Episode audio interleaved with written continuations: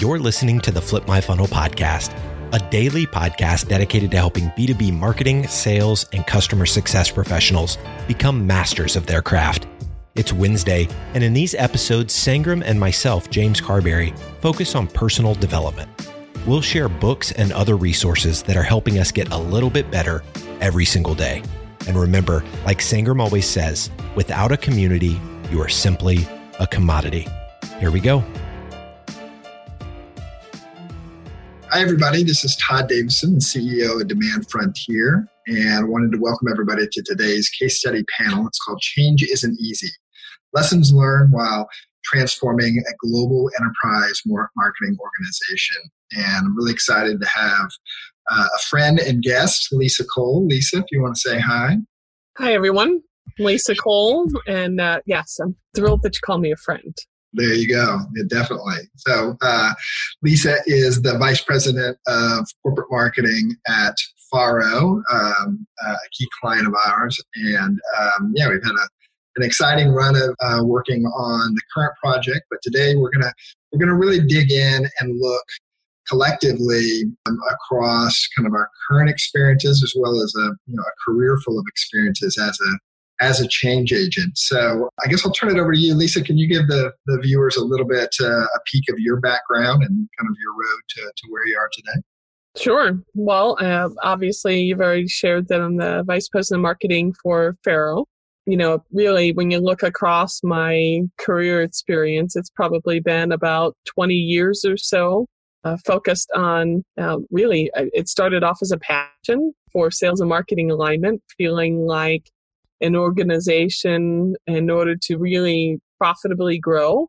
You have to figure out how to align marketing and sales in a way that unlock that value of that engine.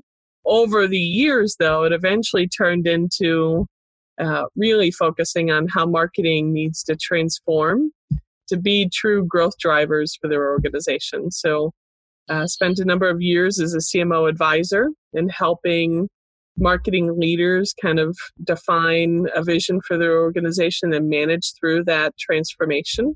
And then uh, a couple of years ago, I guess you could say almost eight years ago, I decided to move from the agency and consulting side to become a CMO of a management consulting firm to help them transform their function from the doers of things, you know, creators of sales collateral to truly actually being a, a revenue engine for that firm that was a successful experience. Learned a lot, um, and then decided to move over to Faro last October when uh, the CEO had approached me, had shared that he wanted to transform the business from a internally focused engineering led product company to a marketing led uh, solutions provider. And I thought, really, how exciting, what an amazing opportunity that would be to be a marketing leader for an organization where the CEO says, I want to be marketing led and I want to be customer centric in all that we do. I just thought that was exciting. Little interesting fact Lisa and I um, uh, worked together. This is my background. Uh, demand Frontier is my second agent, demand generation agency uh, to found and run. Uh, previously, at Bulldog Solutions, and we worked together. Geez, like you said, it seemed like yesterday, but I guess it's uh, what fifteen? Very long time ago. Yeah, it's been a while. To really boil this down into when you're a change agent, there's there's typically three categories that we came up with, and so I thought we could talk a little bit about what those categories are, what they look and feel like, and then know, I'd love to, to hear about from your experience what are some of those challenges and lessons learned along the way. Wanted to dig through uh, each of those a little bit and kind of love to hear some of your your experiences across those boards. So kind of let's talk about the first one. Um, you know, where it's it's more the it's more the gradual approach, the kind of quick quick wins, you know, get momentum, then look to expand. Kind of talk to us about kind of your experience both on the executive side and the, and the consulting side, kind of you know, what have you noticed and learned along the way, you know, that we could, you know, advice that we could we could give to other senior marketers that might find themselves in that position. Yeah. Well, on that first scenario, I saw it most often when I was in the agency side and I was a strategist or a consultant, a CMO advisor you know what what I would oftentimes see is that you'd have a marketer that really understood that marketing could, uh, you know, invest or think or even just work in a different way that would have a greater impact on pipeline and revenue. They almost had a desire to want to go on the hook for a number. Mm-hmm. Uh, but they didn't, they for some reason couldn't get cross functional buy in on marketing being anything more than, you know, it's, let's say more of a sales support function or, uh, you know, the creative arm that makes things look pretty. And so in those cases, oftentimes, you know, what I found worked was that they would take it one program at a time. So they would look for one opportunity, and it's, you know, let's say a market segment and one buyer persona that they felt like they could uh, just change the way they approach that particular buying influencer, mm-hmm. develop a program, um, and invest. It's almost like they had protected that investment in a pilot program and would start to actually generate something that felt like more qualified, more sales ready, and then be able to use the results from that initial pilot program mm-hmm. internally uh, to then, of course, you know, get more buy-in, you know, a, a recognition that marketing could be more. Um, and you know, one of the things that I thought always worked really well uh, in that case were two things. One, if they secret shop their organization from a customer's perspective, and then took that insight and shared it internally. Um, and you know, most people will agree that if the experiences you deliver to your customer are less than ideal, like someone ignores leads, for example, um, it, most people will start to rally around and provide you support. Right. The other happen to be you know, the wall of shame, you know, taking and visualizing all of marketing's uh, one off tactics and putting it on one wall in the context of one customer or one account. And that usually also prompted people to think, oh, we really can't think about this one ad or one email or one, uh, you know, let's say event at a time. We actually probably should think about this more programmatically or thinking about an always on engine. So that first scenario seemed to play out more often than not. And, um, it, you know, I think agencies are well suited for designing and executing those pilot programs because it keeps their team focused on the core business day in, day out you know, you made you made a mention just now about, and that's a yeah, that didn't come up in our pre-call. That's a great idea that the whole vision board or, or um, you know, just visualizing the all the things that marketing in any of these scenarios are actively touching. I do call it the wall of shame because you're not trying to trademark. Trademark. You're not trying to, you know, in some cases, and as it relates to buy-in for marketing changing the way it operates, uh, is that you're not necessarily trying to highlight only the good. You're literally painting a picture to say we can't operate this in, this way anymore. Whether it's the experience, whether it's inconsistent brand, or disjointed messages, or just too many. I mean, you know, in one of those cases, I, you know, I in my case, the wall of shame here at Faro was one person receiving 600 emails in six month time frame. Yeah and being able to visualize what that 600 emails looks like. Yeah. It was enough. It was enough. Um, that uh, second scenario was probably anchored to the same piece, but I didn't have to advocate for it, right? So I call my opportunity here at Faro the unicorn that most marketers are looking for. Uh, but I, I think maybe what makes it the unicorn is the senior executive team had already come to the conclusion that our cost of sales was too high as compared with our competitors. Uh, and that there has to be a more effective way to market and sell. Mm-hmm. And then that's when uh, they decided to, you know, obviously have this shift or drive this shift, this business transformation in their go to market strategy. So I just happened to come here after that realization happened. You know, when we were we were talking about this yesterday and, and this has come up several times in the last couple of weeks that i think that that unicorn scenario is starting to become more and more the norm and, and i think that's a huge opportunity for for top executives you know there are you know there are a lot of companies out there like Faro that you know very successful global, you know, multi-billion dollar, you know, market share. They're doing something right, or they wouldn't be um, they wouldn't be where they're at. And um, and I think you know, yeah, the, the, the the light has finally come on that this internet thing's not a fad. You know that that uh, you know digital marketing has in fact actually uh, transformed the buying cycle and all of that kind of stuff. And so I, yeah, I think I think it's one of the reasons you know as we were looking for a you know topic of this panel that you know I feel like this is really timely to a lot of marketing leaders who are coming in and you know, it's always careful what you wish for. You know, if you come into the unicorn and you're given everything you ask for, well, then you know you're expected to deliver, and it's a it's a tall order. Uh, you right. in, in, in, a very compressed time frame. Yeah, yeah, we're going to get into so... this thing. It's it's insane. You know that the, the you know, and, and, what we're working on together, and and um, you know, insane in a good way. Um, you know, the level of of you know top to bottom transformation that you know we see going on and, and are helping you with um, um, there. Faro, you know, you you had talked about um, you know in this in this situation where there really is a mandate date and a paradigm shift. You've you've kind of got two layers that you got to deal with, right? You've got you know the market itself, things that are happening outside of your four walls and a repositioning and those kind of scenarios. And then you've got the internal capacity and and those kind of things. So yeah, talk a little bit, you know, in in your current you know scenario, you know the the um, Faro experience. I, I know we're very plugged into all the internal um, yeah. you know, transformation, but you know, there's you know, obviously we're doing this for a reason. It's the external marketplace that that really uh, matters. So yeah, kind of, if you could talk through maybe those two uh, pillars as it relates to kind of your current uh, current opportunity and the current you know, work ethic going on.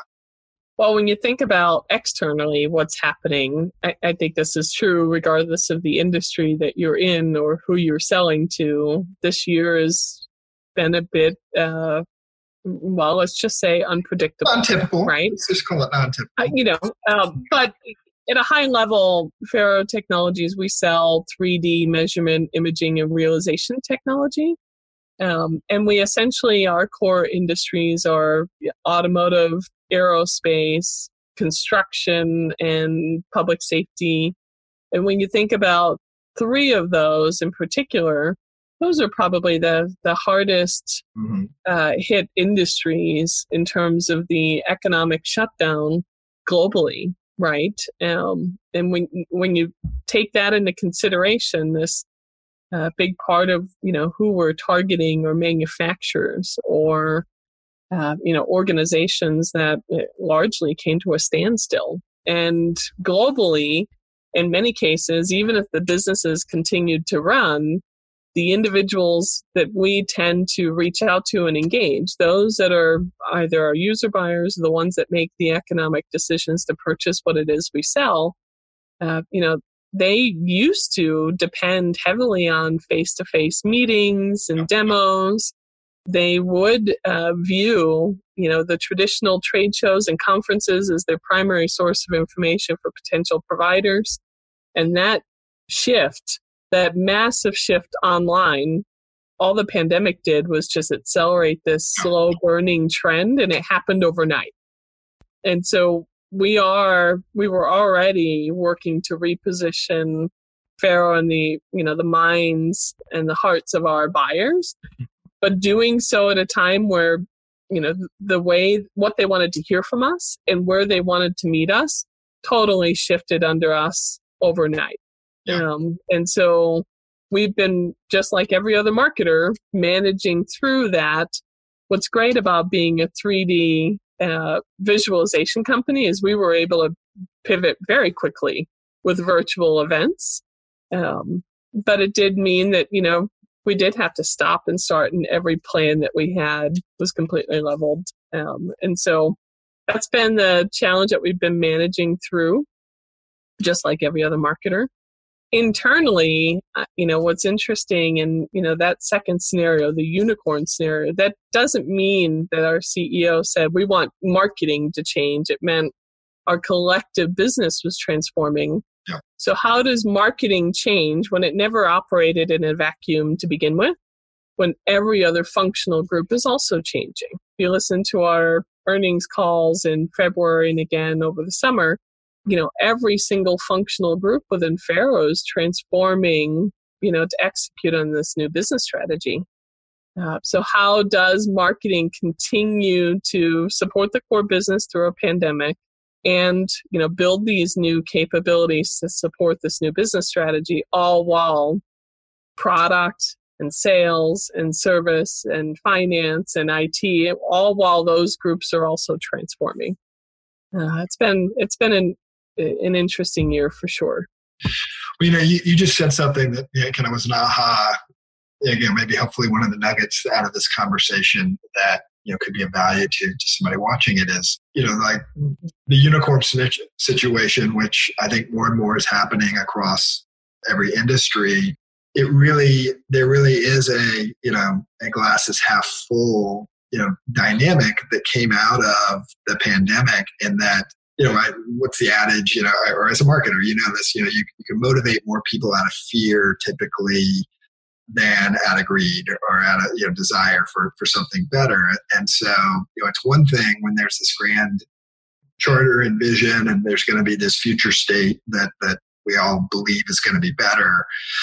And that's great. That, that, that, that opens up doors, but it's quite another when all of a sudden, you know, the bread and butter of what's feeding your sales organization gets taken away, well, then, you know, if, if you're in one, if you're a marketing leader and you're in that scenario, then you can kind of use that as a catalyst to just, you know, quickly, quickly accelerate and do much more concurrently than maybe, you know, a company would have had the, the, the risk tolerance or the when I say risk, you know, just the, the patience, you know, to, to go through such dramatic top to bottom changes concurrently, you know, because you still right. got, you know, you still got earnings reports, you still got, you know, they don't care, you know, they want to know, you know, are you hitting numbers? Are you making the money? You know, kind of thing. And so, yeah, that was. A, it was uh, definitely. I, again, it's hard to say that there's been any silver lining to it, but as a marketer, yeah. when you come into an organization, and I think many of us struggle with this, where there's an over reliance on, let's say, trade shows or conferences, or even just individual tactics, uh, feeling like we need this ad, we need this email. If you find yourself in that situation, then one day an individual tactic is not going to be the thing that works, or you can't meet face to face, not at a trade show or conference or even schedule face to face sales appointments, it does immediately expose a complete lack of emphasis on this always on digital engine. Yep. And for us, it did lift some of the stakeholdering that I would have had to do over a very long period of time to change the mar- uh, the minds collectively internally. That it took that away. It was immediately like, oh, well, we literally can't do those things. And we did see competitively our uh, three two of our three top competitors immediately threw all their money in online online marketing but they weren't necessarily doing what we were doing which could create the competitive advantage of we're not just increasing spend in a different way. We want to be very smart about how we convert that spend into pipeline and revenue growth um, so it is it um it's been an interesting year to manage through. Yeah. You know, recruiting and finding good talent is hard. You know, like I mean, it's our you know, it's an agent. You've been on both sides. It's it's the number one challenge, and and not just finding them, but keeping them. You know, good folks are. Um, you know, they're in high, high demand. And so, you know, when you think about, you know, you know, B2B enterprise marketing need and the skill sets that you gotta you gotta bring that together from you know, strategic to creative to technical to data insights to you know you name it. You know it is it is a, a very high risk approach i think to say hey we're going to build all of this because it'll take the exact timelines you're talking about and then I feel like most organizations you know you know you still got you know maybe a 60% success rate, you know, then you find out like, ah, crap, I guess this person wasn't, you know, everything that I, I thought they're not solving all my problems like I thought. So I can't just turn around and ask for more headcount to get more things done within a particular time frame. But if there's a unique opportunity uh, to leapfrog a competitor uh, by you know creating a bigger splash, if you will, around a new product launch. Those are easier for me to secure. That's easier for me to secure funding for. And so, if you have a nice, strong strategic partner um, and you can build the business case, you can scale much faster. Well, that, that's a, a, you know a great segue. I was just in prepping for this was was doing a quick you know just step back of all of the things. You know, you talk about kind of compressing three years worth of transformation into it's been a little bit more than three months, but probably five months end to end. Um, and I just you know I'll, just rattle through at a very high level without going into into um, into depth. Uh, but but from Demand Frontier, you know, this is the reason I wanted to do this this case study presentation. You know, I think there's a there's you know, there's a lot of great agencies that can do great creative work. There's a lot of great uh, tech services companies that can stand up systems and all that kind of stuff. There's a lot of data services companies. There's a lot of media uh, companies, but we've really positioned and grown Demand Frontier, I think, um, somewhat uniquely in the market, and that we, you know, each of those are really our kind of beachhead, so to speak. You know, we've got just world class seasoned executive leadership, you know, folks that have, have led it, you know, at the C suite um, throughout their careers and our ability to come in and really, you mentioned speed and agility, you know, I, I think that's a huge thing. You know, I, what, I don't know if this is true or not, but you hear the you hear the I hear this thrown around all the time that the average tenure of a you know CMO or a marketing exec is a couple years. I, you know, again, not good. Yeah. It, it, gets said enough. I assume it's true. Somebody actually analyzed this, but to the point, you know, if you've got you know really two three years to either make it or break it, you know, a quarter of that time is a huge part of what you know that that sand in the hourglass is going down, and so that that speed and that agility, you know, are, are highly valuable. You know, thinking about the next evolution of our brand, uh, and of course the the you know thinking about uh, our strategic messaging and how you know you know a position Faro effectively. Uh, you know the underpinning of our infrastructure, making sure we have tighter data, in, data integrations and cleaning up of our data uh, so that we can be more effective in you know reaching and or nurturing a dialogue um, in a really relevant one-on-one way um, then you know i when you're thinking about a number of the other activities that you're listing you know we do believe um, that you know technologies the underpinning It certainly can help us transfer, uh, transform the way that we work uh, going through the restructuring, you know, one of the biggest changes here is the way that we think about marketing planning and marketing budgeting and having full visibility um, down to a granular level in terms of what we're doing in every market and how it's performing. Uh, so we needed to move out of spreadsheets and PowerPoints, and we needed to be able to provide our partners across the business with full visibility in terms of what we're doing and what kind of an impact it's having.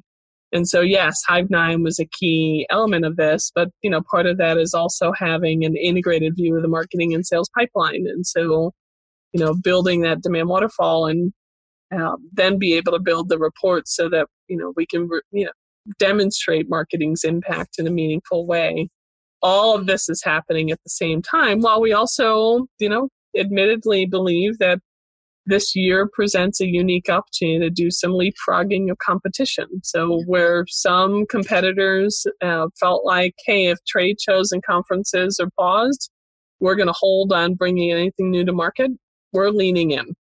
Just looking at this this year in, you know, kind of you know, talk to us about kind of the, the sequence and, and, what this means to Faro externally and in the marketplace, you know, as you launch this new identity and this new, you know, you know, framework.